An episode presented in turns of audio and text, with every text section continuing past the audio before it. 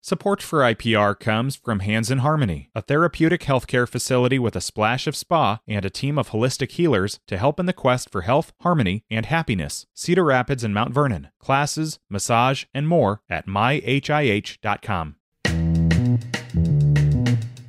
Today is Tuesday. It's the 26th of December. This is Here First from IPR News. I'm Clay Masters. Republican state house leaders say they're not sure if lawmakers will take action against future satanic displays in the Iowa Capitol. IPR's Katarina Sostaric explains. A recent display in the State House rotunda put up by the Satanic Temple of Iowa sparked fierce calls from some members of the public and at least one lawmaker for state leaders to take it down. Senate Majority Leader Jack Whitver says a lot of people are concerned and disgusted about the display there are people that are looking at, including myself, looking at the constitutionality of it and um, just the process and procedures that allowed that to occur.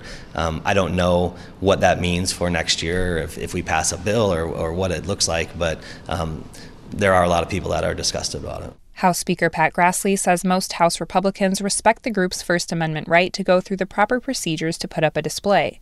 He says he's not sure if they've reached a decision to take any action on the issue. A Dubuque native who's been in the Iowa legislature since 1993 has a new role in the Iowa Senate, but she hasn't decided whether to seek re election in 2024.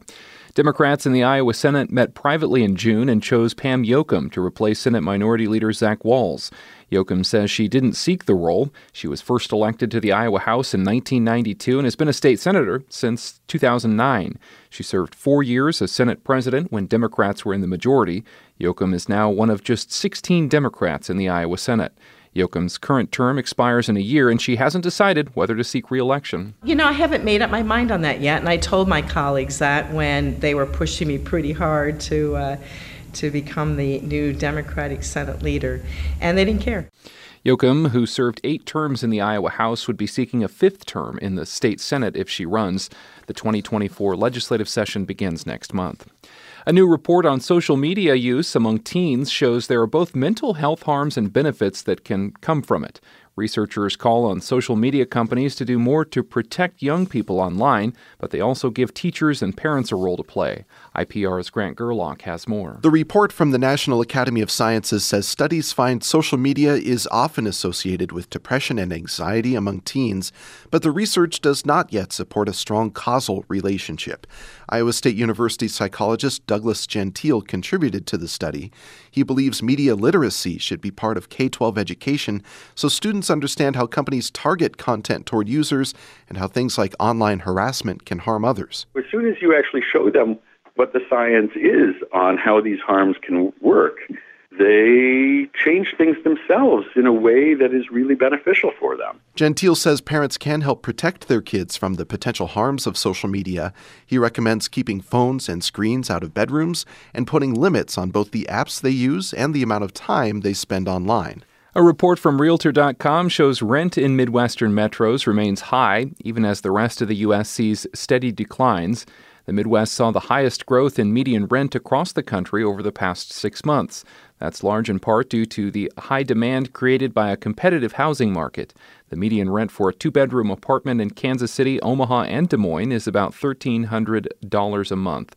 Tara Raghuveer is the founder of the Kansas City tenant union KC Tenants. The rent is too damn high. It has been for a long time, and it's even more extreme since the first few years of the pandemic. An analyst with Realtor.com says the completion of new housing construction region wide could slightly ease rental rates in 2024. And earlier this month, the owner of the building which partially collapsed in downtown Davenport sold his personal home. The Quad City Times reports that's in addition to Andrew Wold selling several of his rental properties in October. His higher profile properties downtown are for sale too. Wold sold his riverfront Bettendorf home December 12th. That's according to Scott County Recorder's Office records. He bought the 1977 home in 2017 for about $500,000 and transformed it. In 2023, it was assessed at $1.9 million. The buyer of Wold's home, Kyle Robinson, is also the realtor listing Wold's downtown properties for sale. This is Here First from IPR News. I'm Clay Masters. You can find this podcast wherever you subscribe to them. Thanks for always listening. Can we heal the environment? In Kansas, we're working on it.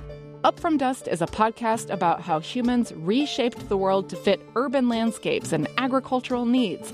We'll meet the people who are rolling up their sleeves to find more sustainable ways forward. Listen to Up From Dust from KCUR, part of the NPR network.